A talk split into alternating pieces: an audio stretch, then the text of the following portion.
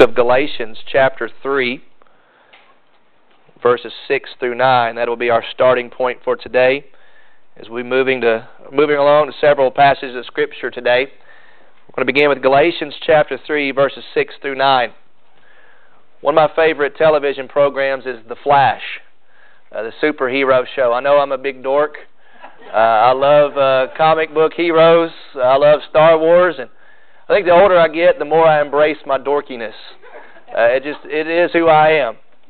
And I guess the Lord found it appropriate to give me glasses here lately to kind of match my inner dorkiness. But not that those of y'all who have glasses are dorks. Don't hear me say that. But anyway, one of my favorite shows on television is called The Flash. And in the last episode, one of the good guys were going through a particularly hard time, and one of the good guys said to the other one, how can you stay so calm in a moment like this?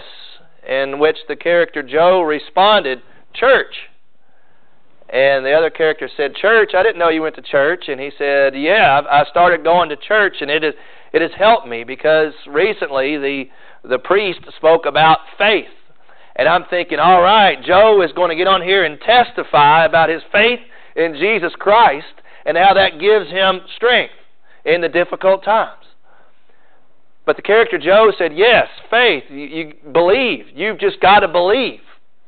When you go through hard times, you've got to believe everything is going to be okay. And I said, well, you know, that's kind of right, but he didn't go far enough for me. You've got to have faith in more than just faith. It's as if Joe was saying, just believe in your belief, and then believe it'll be okay. But faith, as we're going to see biblically, is grounded in something, or better yet, somebody. And we're going to talk about that next week, as we talk about Christ alone, but faith alone. Now, our series is dealing with the Reformation, this movement that began in Europe 500 years ago, and how it is vital for us today.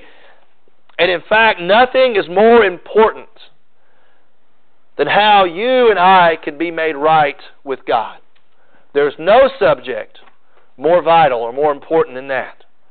And just because the Reformers talked about that 500 years ago doesn't mean it's outdated. That is vital for you and I today. How can I be right with God? And the biblical answer is this: trust that God's gracious work in Christ Jesus is solely sufficient to save you. You don't need anything else, and you cannot add anything else to Christ's sufficient work for you. And we are called solely to trust in Him. Let me invite you to stand if you're able this morning as we read collectively from Galatians chapter 3, starting at verse 6. Paul writes these words under the inspiration of the Holy Spirit. Even so, Abraham believed God, and it was reckoned to him as righteousness. Therefore, be sure that it is those who are of faith who are sons of Abraham. The Scripture, foreseeing that God would justify the Gentiles by faith, preached the gospel beforehand to Abraham, saying, all the nations will be blessed in you. So then, those who are of faith are blessed with Abraham the believer.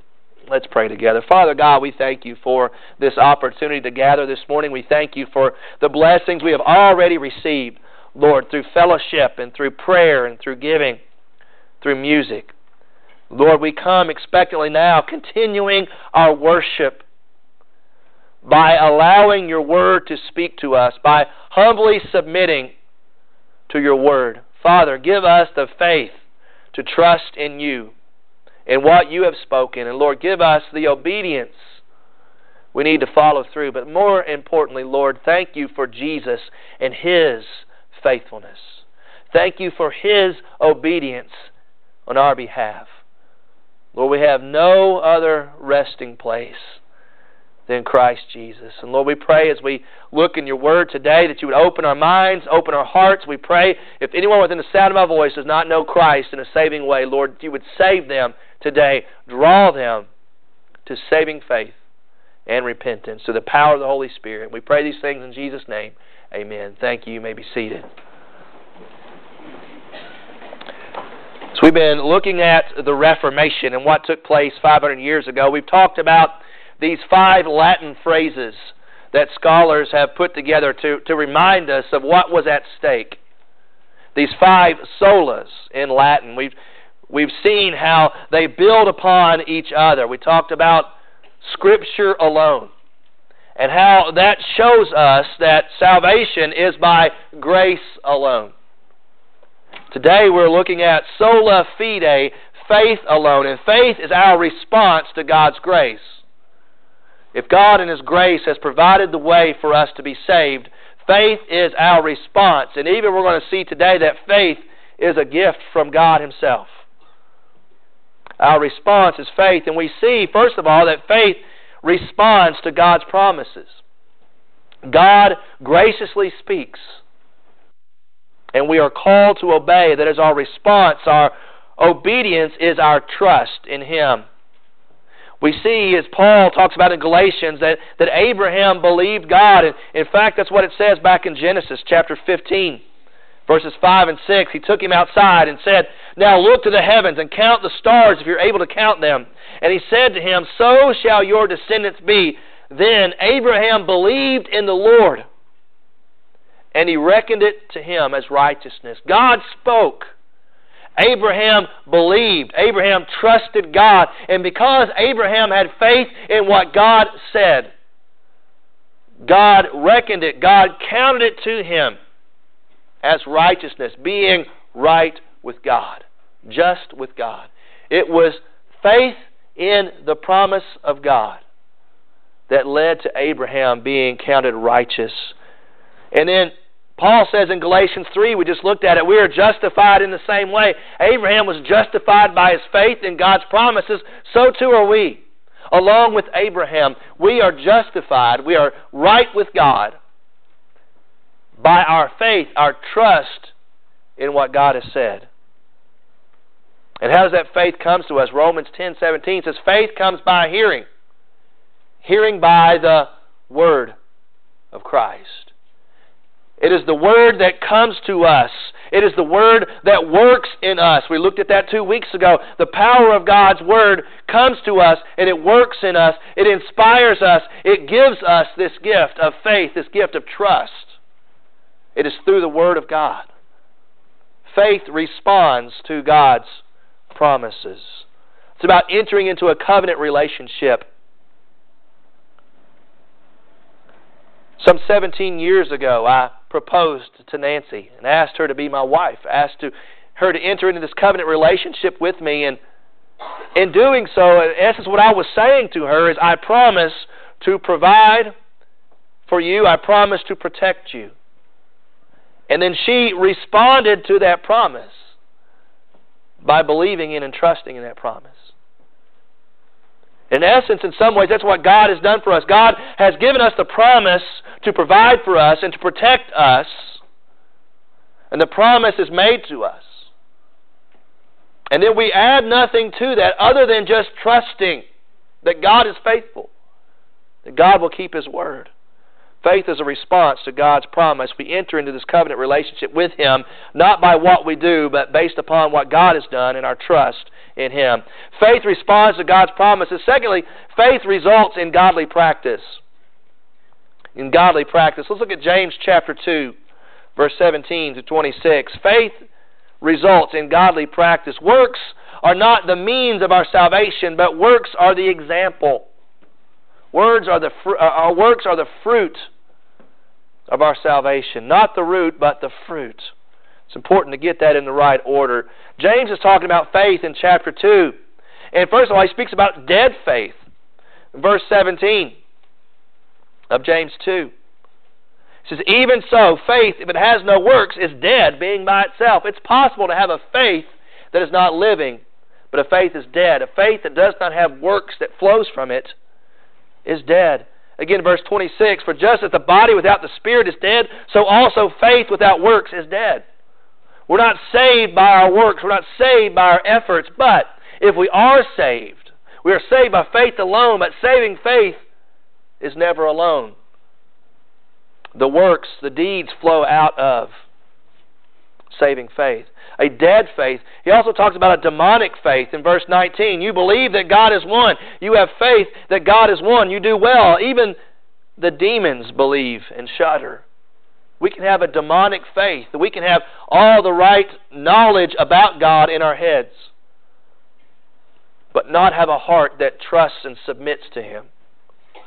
We can believe all the right things. The devil believes Jesus is the Son of God. The devil believes Jesus died on the cross.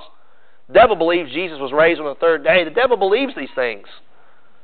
But what separates you from Him? It is faith. It is saving faith.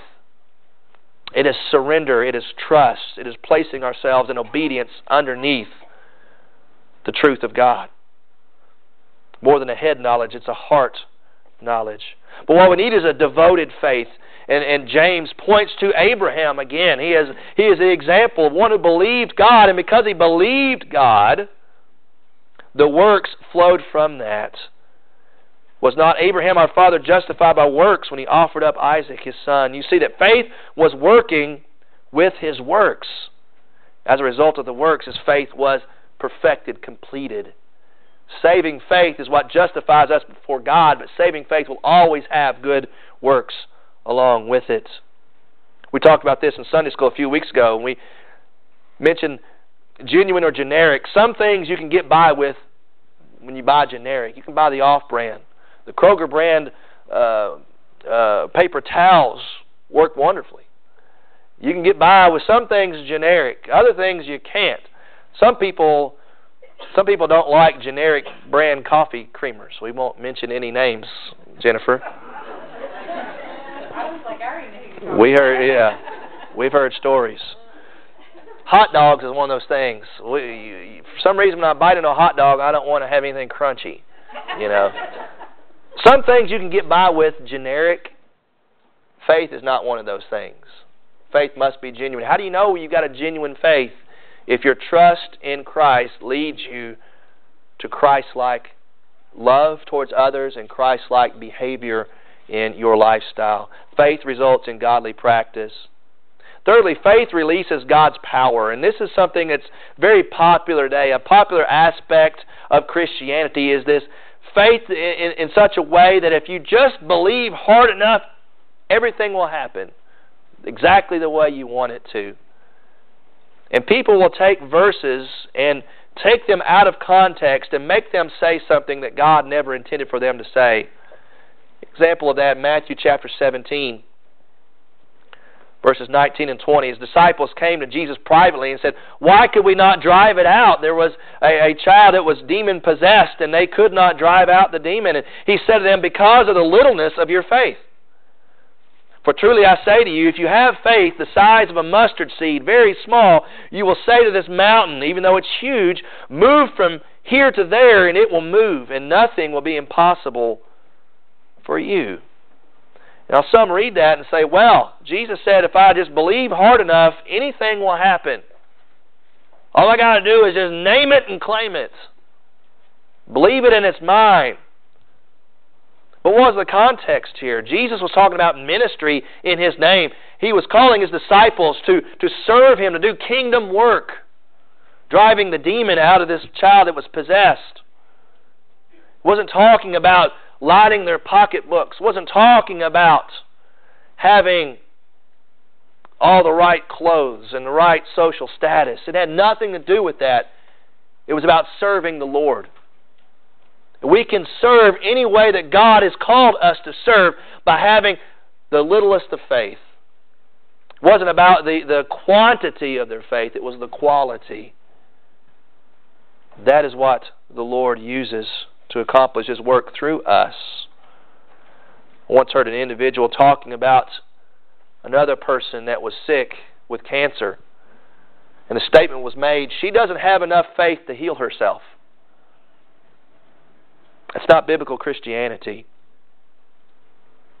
It's not what God promises in this. It's not always God's will to heal everyone. Sometimes it is. Sometimes it isn't. When it is God's will, faith is what releases His power, yet Fourthly, faith rests in God's purposes. Even in the face of difficult trials, we are called to have faith and to trust in God.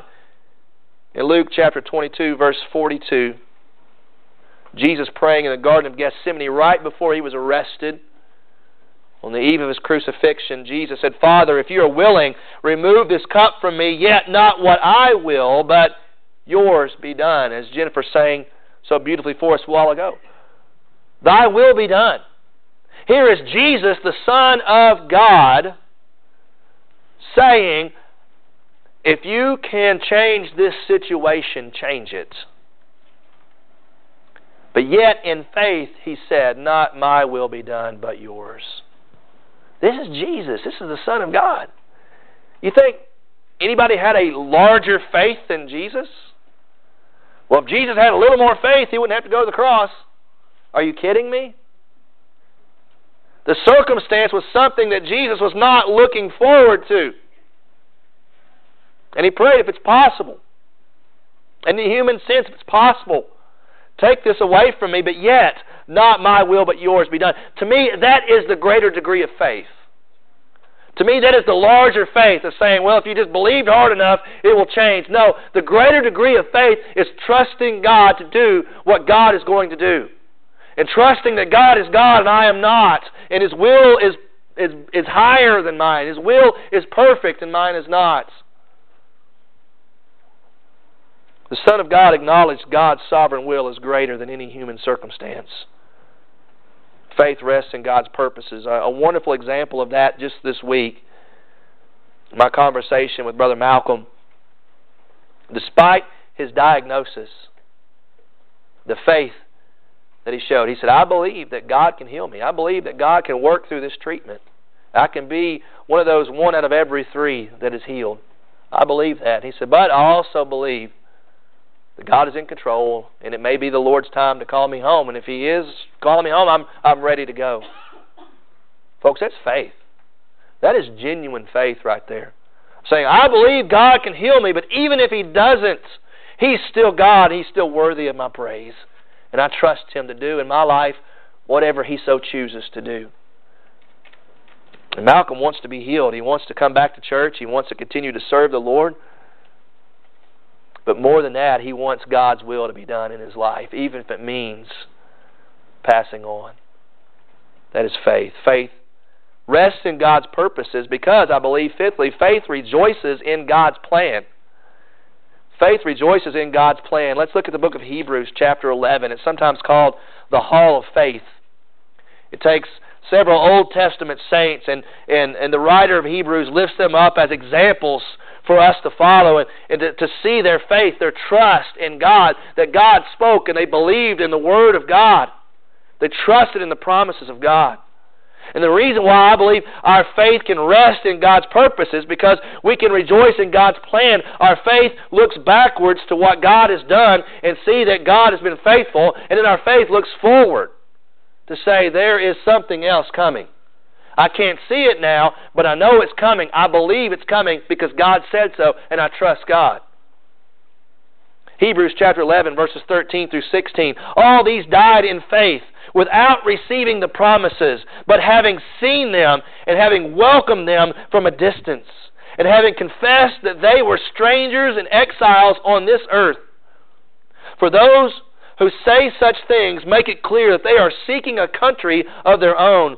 And indeed, if they had been thinking of that country from which they went out, they would have had opportunity to return. But as it is, they desire a better country, that is a heavenly one. Therefore, God is not ashamed to be called their God, for He has prepared a city for them. Faith rejoices in God's plan. Faith is not by sight. Paul says that in 2 Corinthians chapter 5, verses 6 through 8. It says, therefore, being always of good courage, and knowing that while we are at home in the body, we are absent from the Lord, for we walk by faith and not by sight. We are of good courage, I say, and prefer rather to be absent from the body and to be home with the Lord. That was Malcolm's testimony. We have faith in not what is seen, because what is seen, Paul says, is temporary. Our faith is in what is unseen, because in what is unseen is eternal. So we rest in God's purpose because we rejoice in God's plan. Went to the eye doctor Friday and had them look at my eyes one last time, and the doctor said that there's really nothing else that we need to check. No other tests need to be done. I'm in no danger, apparently, and I praise God for that. But they did say my left eye was farsighted and my right eye was nearsighted.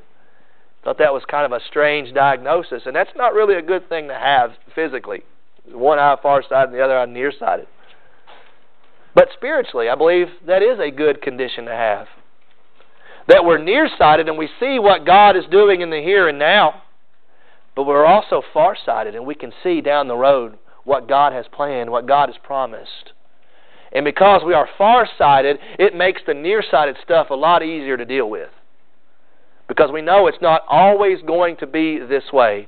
Things will not always be as they are now. If you are suffering, if you are hurting, if you are discouraged and disappointed and depressed, understand this, things will not always be this way. A far-sighted faith understands that. And it rejoices in God's plan. Everything that we have said up to this point now, the reformers and those in their time, they would have agreed with wholeheartedly. There was nothing about what has been said so far that anybody would have disagreed with. In the days of Martin Luther back in the 1500s. What was scandalous, however, was this sixth point here. Faith alone receives God's provision. Faith alone receives God's provision. The redemption that awaits us in Christ Jesus, the salvation that we have through His work for us, it is faith alone that brings those blessings to us. It is faith alone that receives God's provision. Martin Luther, as we have talked about before, struggled with his own sinfulness and struggled with how he could be made right with God, and he became a monk hoping and praying that by serving God even more wholeheartedly in the church that I could somehow feel right with God. But all that did for him is brought a greater awareness to him of God's holiness and his sinfulness.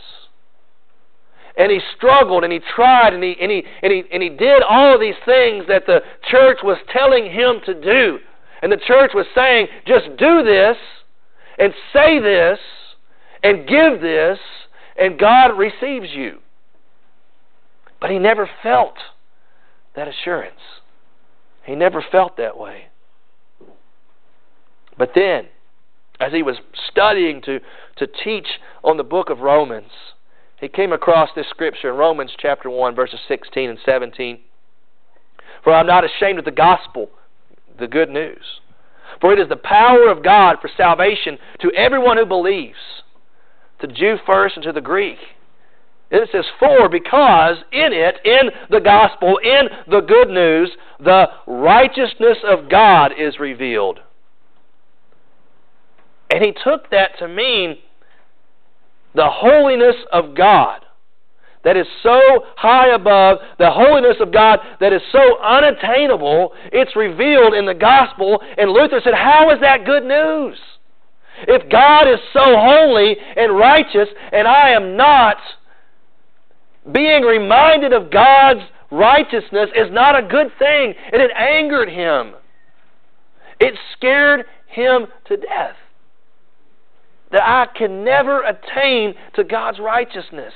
How is that good news that the righteousness of God is revealed in the gospel?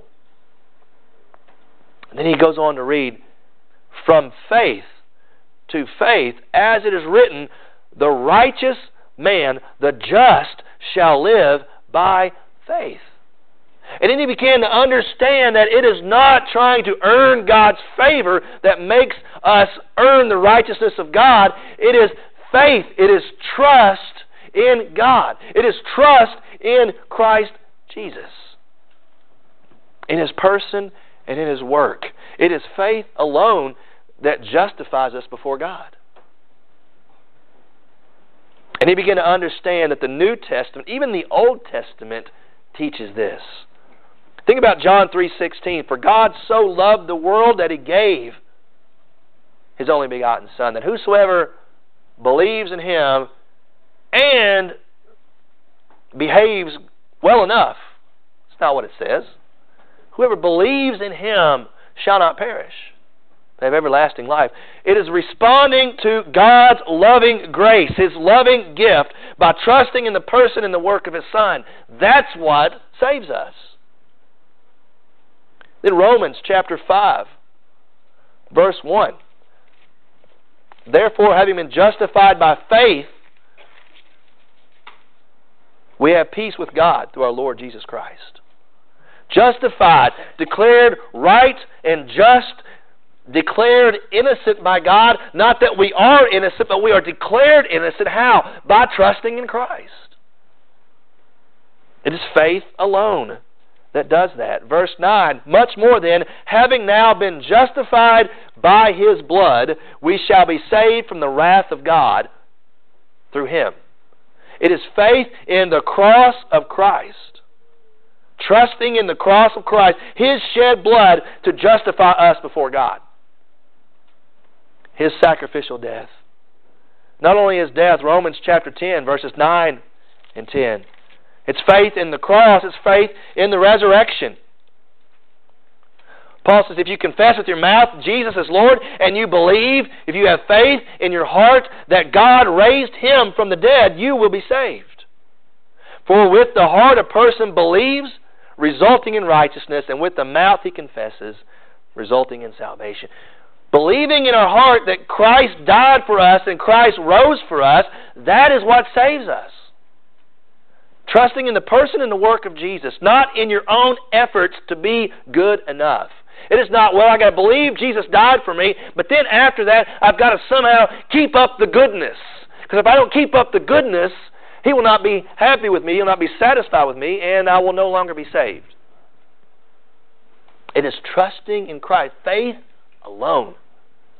Add nothing else to the equation. If you add anything else to the equation, you don't have justification in the eyes of God. It is faith alone. Trusting in the promise of God in Christ Jesus. Christ's completed work for us. Finally, Ephesians chapter 2, verses 8 and 9. Paul deals with this same thing. We talked about this last week with grace, but it is also grace and faith. For by grace you have been saved through faith, and that not of yourselves. It is the gift of God. Being saved through faith is a gift of God because you don't earn it. You don't deserve it.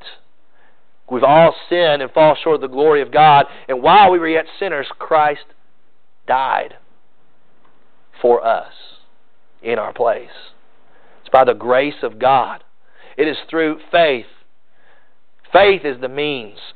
That not of yourselves, it is a gift of God, not as a result of works. Works are not the means of salvation.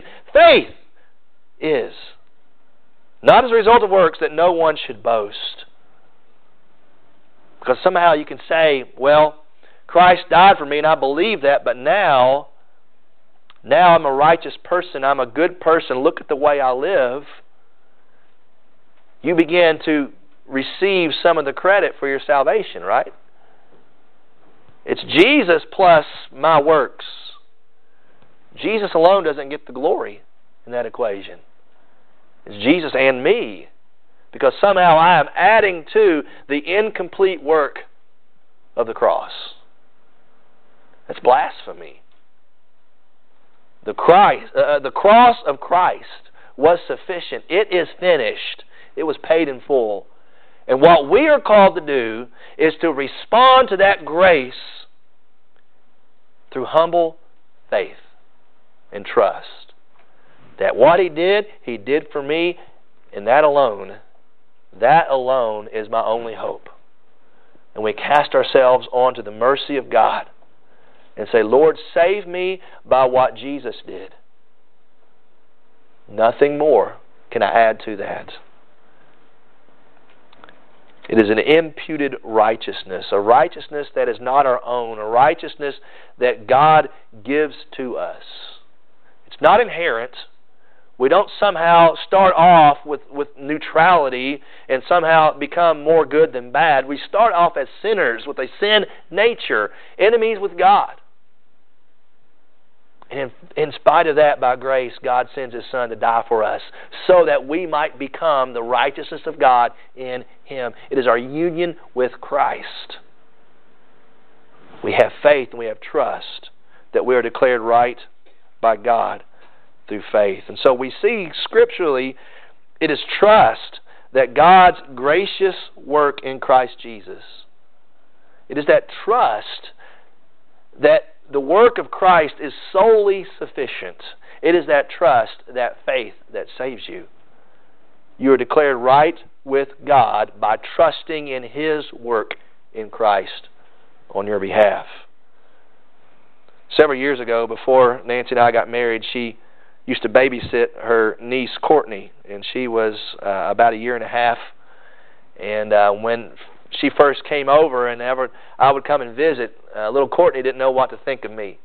She was a little scared of me, didn't really like me around too much. I don't know why, you know. But I guess she thought I was a scary-looking fella. And so, for example, we'd sit on the couch, and if I would have put my hand over on Nancy, Courtney would come over and pick my hand up and take it off of Nancy. Like, don't you touch my Aunt Nancy. But over time, I slowly began to win Courtney over. I slowly began to win her trust. She began to see me not as somebody who was scary, but somebody she could trust. And then before too long, it was all about Todd. You know, if she came over and I wasn't there, she would say, "Where's Todd?" You know, she wanted me around. And that's in a similar way, that was the conclusion that Luther came to. He saw God as someone he feared, someone who was holy and righteous and full of wrath and anger against sin, and he saw himself as the chief of sinners. And there was no way he could see God or himself any other way, because both of those things are biblical. But what he was missing was the key ingredient of faith, of trusting that God loved him so much, He sent His only begotten Son. And once Luther began to understand that, he wrote this statement here that I think sums it up so well. He said, "I felt that I had been born anew, and that the gates of heaven had been opened. The whole of Scripture gained new meaning. And from that point on, the phrase, 'the justice of God,' no longer filled me with hatred, but rather became unspeakably sweet by virtue of a great love."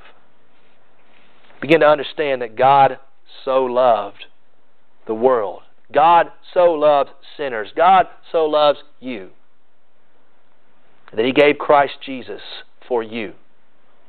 And that when Christ went to the cross and shed His blood, He did that for you. And when Christ rose from the grave, it demonstrated God was satisfied with that sacrifice for you. Your response to that is not try to add something to that. That's an insult to Christ. That's an insult to God, to think you could somehow add something to the work of the cross. Your response to that is believe in that, trust in that, surrender your life to that. If you do that, you have the promise of God of your salvation, because faith is simple trust in spoken truth. God has spoken, and God's Word, His truth says, we are saved by grace through faith. And your response to that in faith is to trust, simply trust, that God loves you and God took care of your sin problem for you. And then you give yourself to Him in gratitude, in appreciation, in worship, in service, in love, and enjoyment. That is the essence of sola fide, faith alone. Let's pray together.